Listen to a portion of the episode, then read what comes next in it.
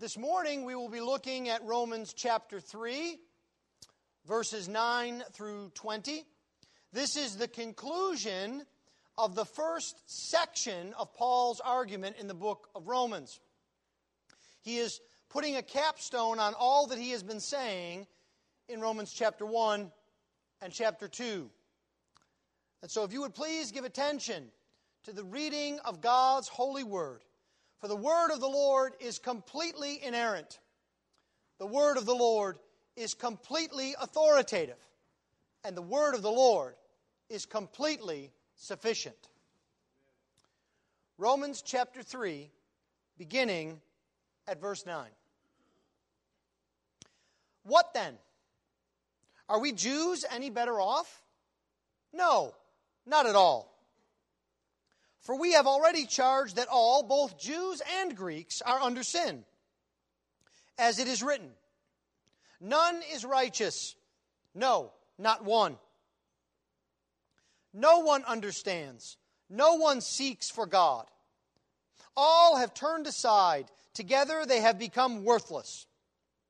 No one does good, not even one. Their throat is an open grave. They use their tongues to deceive. The venom of asps is under their lips. Their mouth is full of curses and bitterness. Their feet are swift to shed blood. In their paths are ruin and misery. And the way of peace they have not known. There is no fear of God before their eyes. Now we know that whatever the law says, it speaks to those who are under the law so that every mouth may be stopped and the whole world may be held accountable to God. For by works of the law, no human being will be justified in his sight, since through the law comes knowledge of sin. Thus far, the reading of God's holy word. Let's pray for his blessing upon it.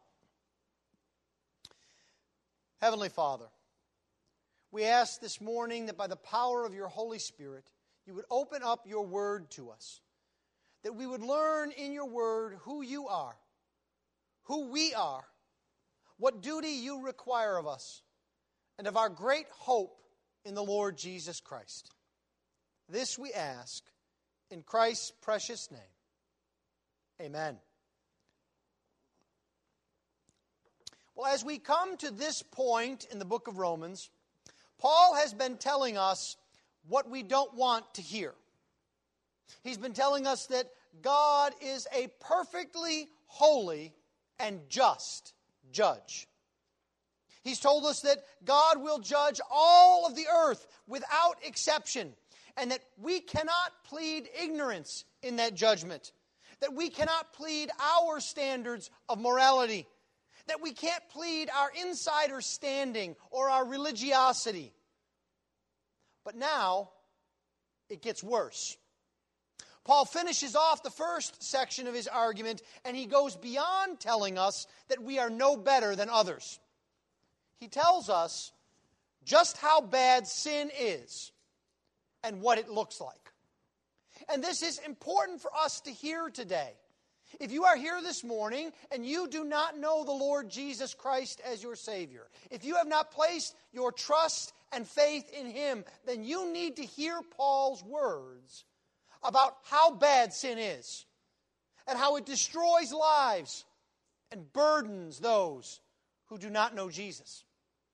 If you know the Lord Jesus Christ, then you need to hear this just as well. Don't sit there and say, Well, I know Jesus, so sin really doesn't matter to me. Yes, it does. Because you know Jesus, you have to all the more kill sin. And how will you tell others about Jesus if you can't tell them about their need? And so Paul lays out for us the horror of sin. I'd like us to see this in three parts this morning. First, we see the depravity of sin, just how bad sin is. Second, we see the display of sin, how sin manifests itself in the lives of sinners. And then third, we see the devastation of sin, the harm and the heartache that sin causes. The depravity of sin, the display of sin, and the devastation of sin. Let's begin then by looking at the depravity of sin. Paul begins in verse 9 saying, What then? Are we Jews any better off? No, not at all, for we have already charged that all, both Jews and Greeks, are under sin. As it is written, None is righteous, no, not one. Now, this is really what we don't want to hear. If we're honest, virtually everyone is willing to admit that they're not perfect. It kind of takes a special part of arrogance to say, I'm perfect, even if no one else is. We're all willing to admit and to go that far. But just because we're willing to admit we're not perfect doesn't mean that we are not under the impression that we've got everything under control. There may be some cloudiness on the edges, there may be some fraying, but in the main, we've got things under control. We may admit that we've got flaws, but we're not without goodness.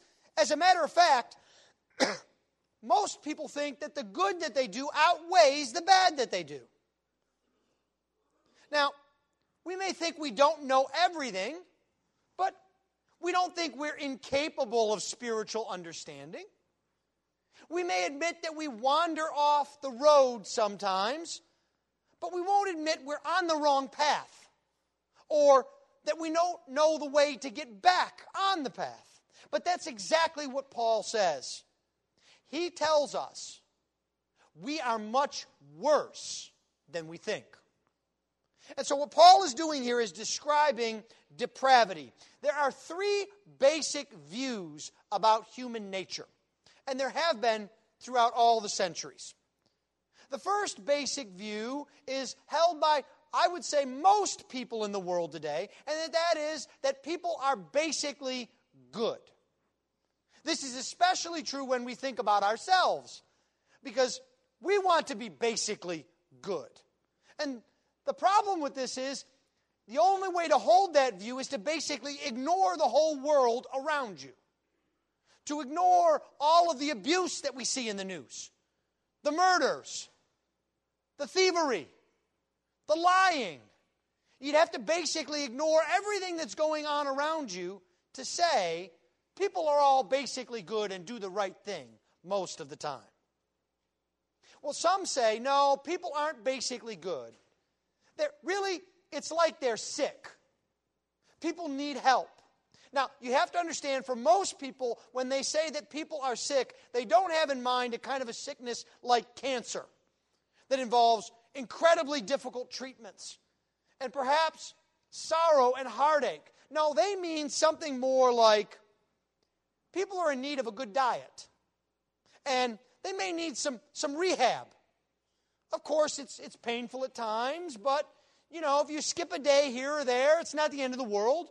You just need to kind of think positively and do what you can and hope things work out for the best. But Paul shows us the Bible's view about people. God's view. That people are dead in their sins. That sin has made us guilty before God. None is righteous, Paul says. We are guilty before a holy God. We are worthy of judgment. And that's what the first two chapters of Romans were all about. Now, when we say that we are guilty, we have to understand this on a fine point.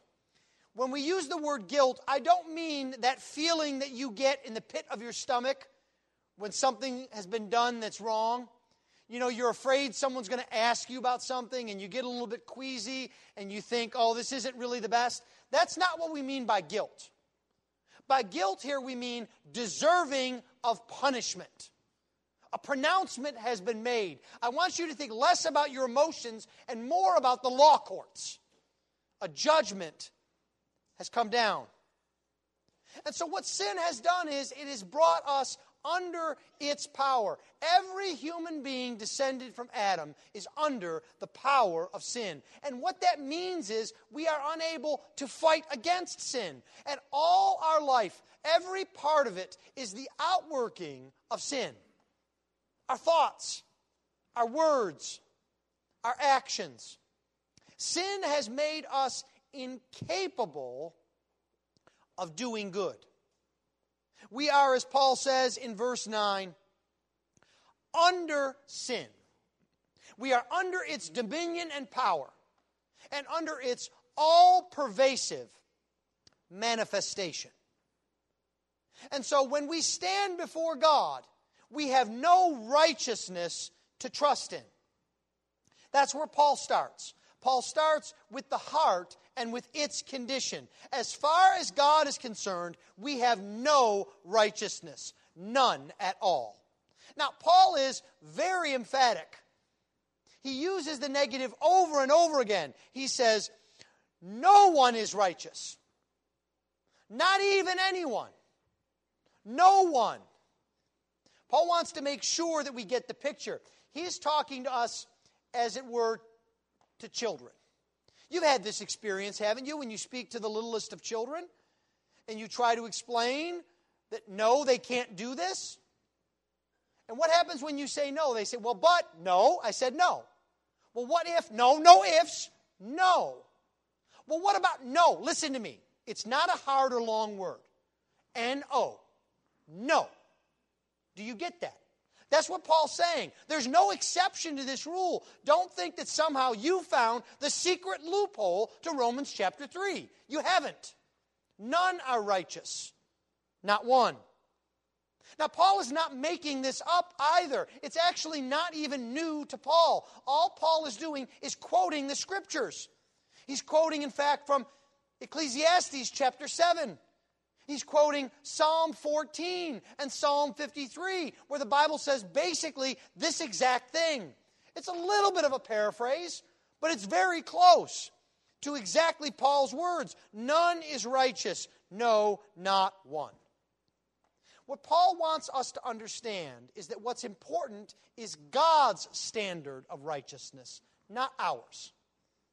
We could think we've done enough. But we don't get to substitute our standards. I like to think about when I was younger, one of my chores was to mow the lawn. Perhaps some of the teen boys can commiserate with that. And I would mow the lawn, and, you know, I thought I did a pretty decent job. Oh, of course, there were clumps of grass here and there, and I didn't like to take the edger out and do that. But, you know, it got done, right? You mowed the lawn. And I would go inside and be done, and my father would come and say, I thought I asked you to mow the lawn. Yeah, I did. No, you didn't. I sure did. I went out there. Well, no, it's not done. Look at all that grass that's over here. That's going to die and leave brown spots. Look at all this edging that's left undone. Seriously, I asked you to mow the lawn. I want you to mow the lawn. Now, it's a silly illustration, but think about it. You don't get to substitute what you think is enough for someone else's standard. That's what Paul's telling us. Just because you think you've hit the mark doesn't mean you've met God's standard. Paul's been telling us that over and over again in the beginning of Romans. Or maybe it's like this. Perhaps I could invite a few of you to my house one evening to play a rousing game of Monopoly. And you do well. You get Park Place and Boardwalk and all four railroads and you start to build all kinds of hotels. And after a two or three hour game, you emerge victorious. You break the bank, you've got all the money, everyone else is broke. And I say, okay, it's time to clean up now. We've got to put the game away. And you look at me and you say, no way. Why? If you think I'm giving you this money back, you're nuts. I'm taking it home. You shove it all in your pockets and you go home. The next day, you walk into the bank and you say, Mr. Banker, I'd like to open an account and make a deposit. Oh, really? How much would you like to deposit? Oh, I've got a tidy sum, at least a million. Oh, well, come over here to the nice big table with the comfy chair. Let's get the deposit slip out. Okay, how are you going to deposit this? Well, I've got the money right here. Look, here's the yellow ones, here's the orange ones, here's the blue ones. Now, what's the banker going to say to you? If you're lucky, he'll just say, Get out, you're nuts. If you're not lucky, he'll call the cops. Because you see, you can't substitute something for reality. That's what Paul means when he says, none is righteous. You may feel you have some righteousness, but before God, it is insufficient. Paul has been telling us that. The second thing that Paul says is that no one understands spiritual things. He says, No one understands in verse 11. Now, by this, Paul does not mean complete ignorance. It's not as if no one can understand the principles involved from the scripture. What he means is no one accepts them. No one sees them as coming from God or is changed by them apart from a work of God. Paul puts it this way in 1 Corinthians 2 The natural person does not accept the things of the Spirit of God, for they are folly to him, and he is not able to understand them because they are spiritually discerned. Do you remember what the cause of this ignorance is? We saw it in chapter 1. Paul said that the cause of this ignorance is that we suppress the truth of God. We refuse to believe it. And this is not the kind of ignorance that can be dispelled by information or by experience. You know, it's not like now, I don't know why, but all the rage whenever you buy a new electronic device is they come without manuals. When I was growing up, you liked that piece of paper so you could see if I press this button, it does that, and if I press this button, it does this. Right? Now we don't have that at all. Kids these days. Right? They just want to do and get their hands on. Well, it doesn't really matter whether you're a manual reader or a try it outer, you can learn about that device. Right? But that's not the kind of ignorance that Paul is talking about here. This is an ignorance born of a rejection of God and a turning away from Him. It is not a lack of information, it is a lack of understanding that is rooted in sin, Paul says. And that meets us with a problem. How can we solve this? Because we need to know God and His Word to defeat sin. But because of sin, we can't know God. What do we do? Well, after having indicted our hearts and our minds, he then moves on to our will in verse 11. He says, No one seeks for God. Now, most people like to think of themselves as open minded, right? They, they're people who seek God or at least some kind of higher power. And if they don't believe, it's because God hasn't sufficiently proven himself to them. That's where we get the origin of the term agnosticism. God's job is to prove himself to me, and if I'm not satisfied, then I don't have to believe. We imagine ourselves on a path toward God and toward what is good. Now, this is the state of much of even religion today. People imagine themselves looking for a God that looks more and more like they do. And when they change, guess what happens? God changes. But the truth is much blunter from Paul. He says, None seek God. Just as the heart has no righteousness, and just as the mind has no understanding, so the will has no desire to truly seek God. Paul could not be clearer. No one. All have turned aside. No one does any good.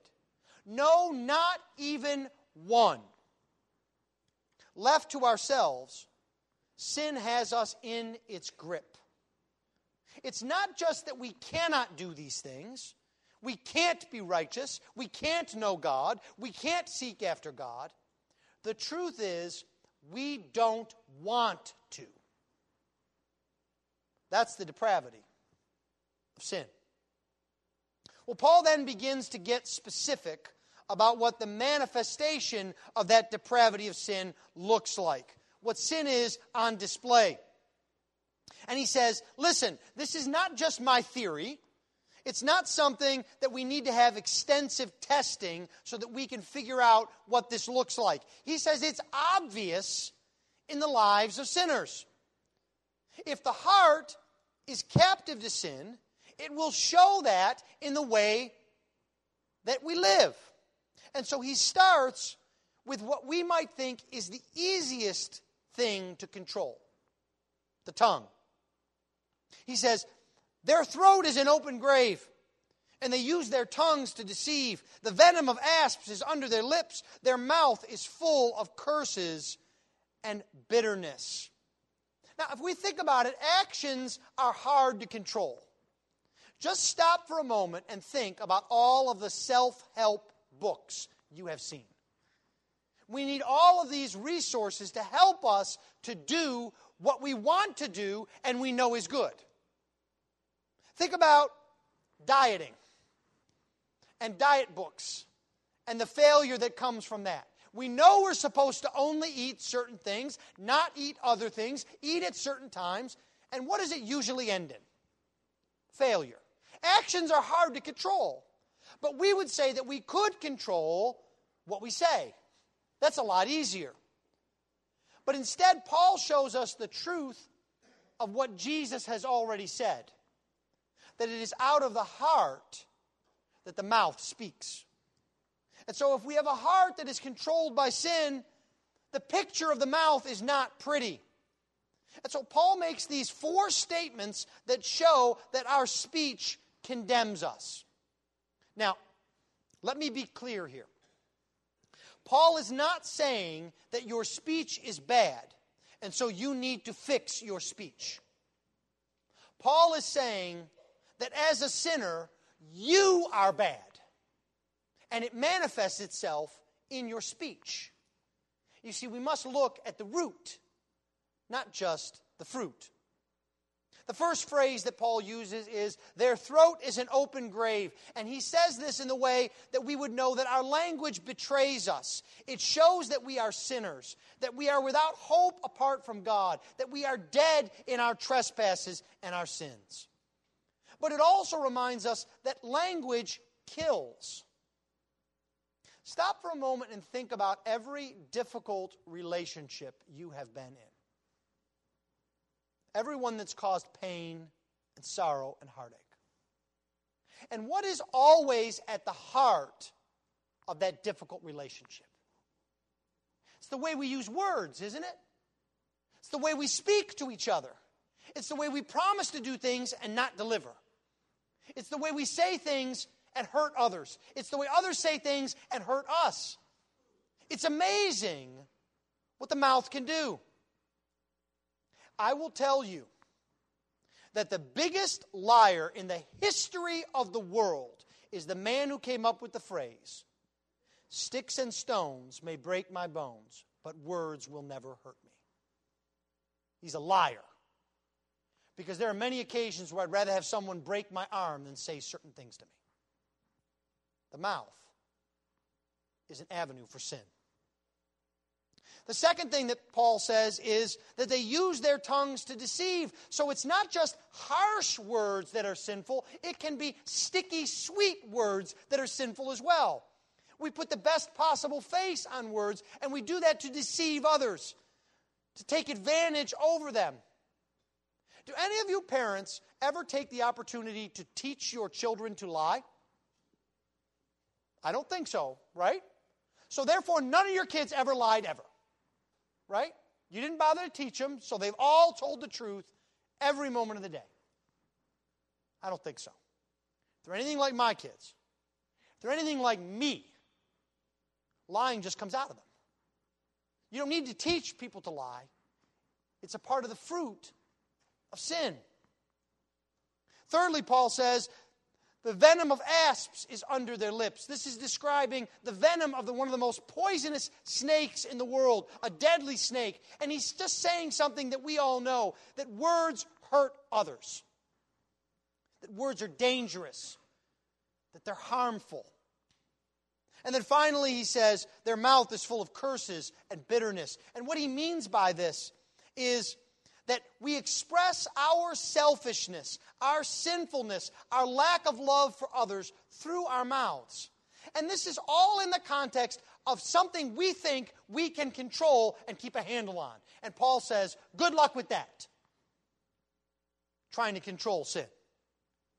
Next, Paul moves to our actions that flow from our heart because it's not just words that come from our heart, it's also actions. And what Paul is showing here are concrete examples of his indictment of the depravity of man. He says, So you don't think people are depraved? You think you can ignore how people speak? Well, how about the way they act? Can you ignore that? And he says in verse 15, Their feet are swift to shed blood. Now, the Bible uses feet not just to describe the parts of our body that we stand on. The Bible uses feet to describe the way we live and go. That's why the Bible's always talking about our walk as our way of life. We walk with the Lord, or we're not walking with the Lord, or we walk in righteousness. And so our feet are a part of that. And so not only is our way of life disposed to evil, but do you see what Paul says? We're swift to run to it. Their feet are swift to shed blood. Now, we might acknowledge that sometimes, maybe, reluctantly, we do things we shouldn't and hurt people. But that's not what Paul's saying. What he's saying is sin makes you eager and swift to hurt others. That's what sin does. Next in verse 16, he says, In their paths are ruin and misery. Now, what Paul is saying here is this isn't just a once in a while thing. In their paths describes where we are all the time, regularly. This is a central part of the sinful heart. The sinful heart manifests ruin and misery, both for others and for me. And then finally, he says, And the way of peace they have not known. The final evidence of a heart that is sinful is that it does not seek peace, it is disinterested in peace and reconciliation. And this shows itself on a personal level. Selfishness breeds conflict, doesn't it? It breeds animosity. And we can even see it on the history of the world, the stage of the world. How can anyone deny that mankind is predisposed to war rather than peace. Sin displays itself in wicked words and in wicked actions, but it also displays itself in wicked judgment. And Paul uses an interesting phrase in verse 18. He says, There is no fear of God before their eyes. It is actually a quote from Psalm 36, verse 1. And we might ask ourselves, what does this mean? Why is it so bad not to be afraid? After all, from the earliest days of our life, we're being trained over and over again not to be afraid, right? When you're very young, your parents say to you, We're going to shut the bedroom light off. Don't be afraid.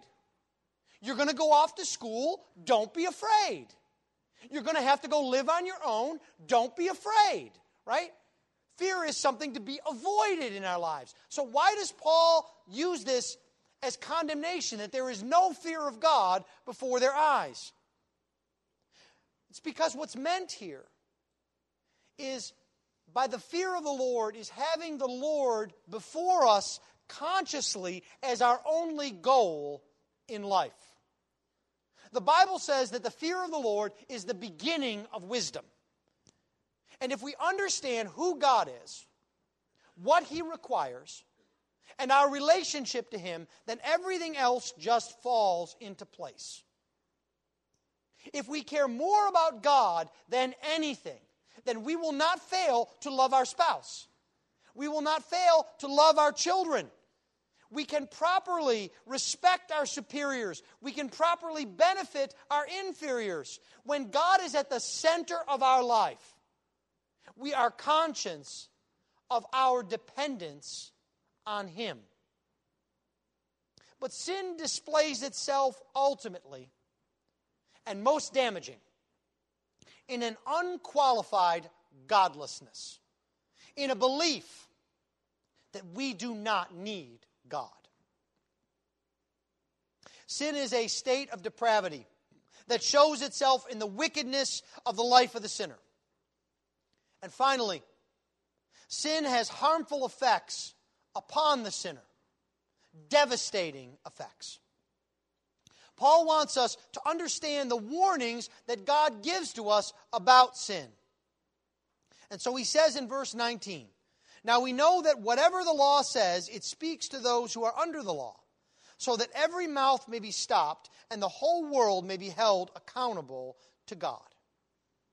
When Paul uses the phrase the law here, he is not just talking about the Ten Commandments. He's not even just talking about the first five books of the Bible that are often called the books of the law. No, what Paul is talking about is the whole of God's Word. We know this because previously Paul has been quoting from all over the Bible. He quotes Ecclesiastes, he quotes Isaiah, he quotes the Psalms and David. And what he is saying is, is that the Word of God, the law of God, shows us what sin is like. This is just what we've seen. The Word of God speaks about the devastation and the destruction of sin. And these warnings come to those who are under the law. Now, our first thought is Paul, this isn't much help. I don't want to be under the law. I want to be under grace. As a matter of fact, Paul, you're going to say that in a few chapters. I read ahead. But that's not what Paul means when he's talking about being under the law. It's actually a different preposition in the Greek. In chapter 6, it's to be under the law as a system of salvation. Here, the preposition is in the law. Now, you say, how do I get inside the law? That's not what Paul means. What he means is in the sphere of the law, in the hearing of the law. That's why Paul can say in chapter 1 that the Gentiles who have not the law are a law unto themselves because the law of God is written on their hearts. God has given them his revelation. And so, what Paul is saying is all who know the will of God, even those who suppress it, all who know the will of God, know the judgment that will come on sin. Sin is devastating because it leaves the sinner with nothing to say when judgment is pronounced. Every mouth is stopped. You'll notice it doesn't just say some mouths, the worst mouths, the stuttering mouths. No, every mouth is stopped. There are no extenuating circumstances. Anyone who has ever confronted someone with wrongdoing knows how this goes, or you've seen it in a crime drama. You're guilty. Uh, oh, but, Your Honor, you, you don't understand. I had to do this. Let me tell you about all of the things from my childhood. Let me tell you about all the things that were going on. Let me give you every circumstance as to why I shouldn't be guilty. Or the lawyer says, Your Honor, you can't convict this man because I have found a little used law from last century, and it applies only in this instance on a Tuesday. And this is a loophole that my client must be acquitted. You see that on crime dramas, right? That won't be available before God. What God has said applies to everyone. No extenuating circumstances, no loopholes. Now, notice how Paul says this. He says that the law speaks. Words in the Bible are important. He doesn't say the law spoke. God's word is not something from the past that we blow the dust off of and look at like a history lesson. No, God's law speaks today to you and to me. God's word is powerful and active and alive and it is relevant to you and to me today. What God said through David, what God said through Isaiah, is relevant for you and for me today.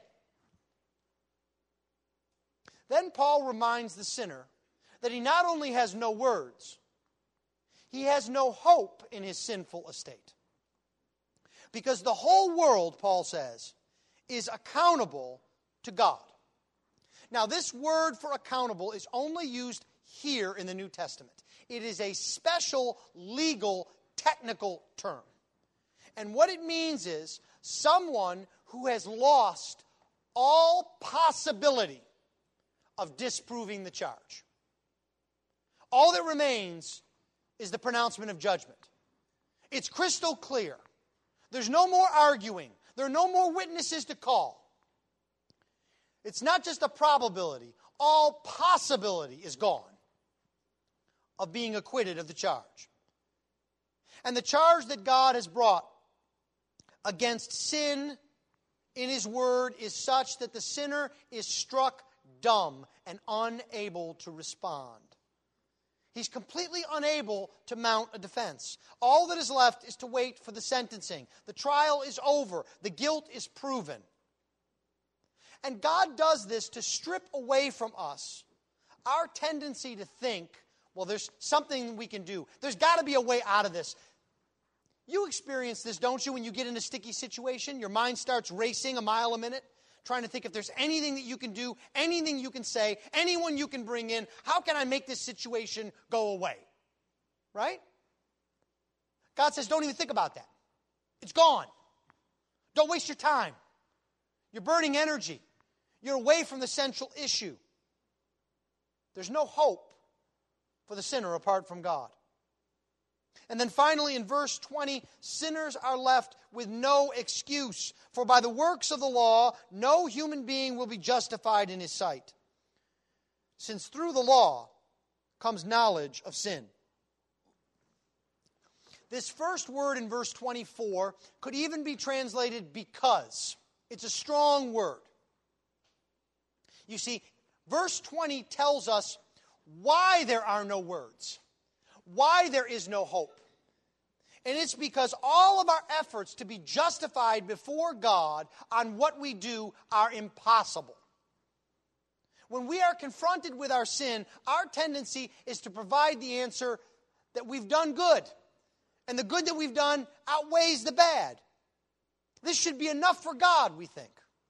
But the Bible tells us that it is not that no one will be justified by God grading on a curve. All that the law does is to show us our sin and the need for something that we do not have a perfect righteousness to stand before God. We have no words to defend ourselves. We have no hope to refute the charges. We have no excuses to lean on. Our lives are marked by wickedness in what we say, in what we do, and how we treat God we do not seek after God. We are unable to understand the things of God. Our hearts are marked by righteousness. So, where then is our hope? Our hope is outside of ourselves. That's what Paul's been saying these last three chapters. You see, our tendency is to look to ourselves to find a solution. Maybe we don't want to bother other people. Maybe we don't want to admit we need help. Maybe we think we can handle the problem. But Paul wants you to know that that will not work. The law can't save you, Paul says. Your actions can't save you. Your only hope is outside of yourself.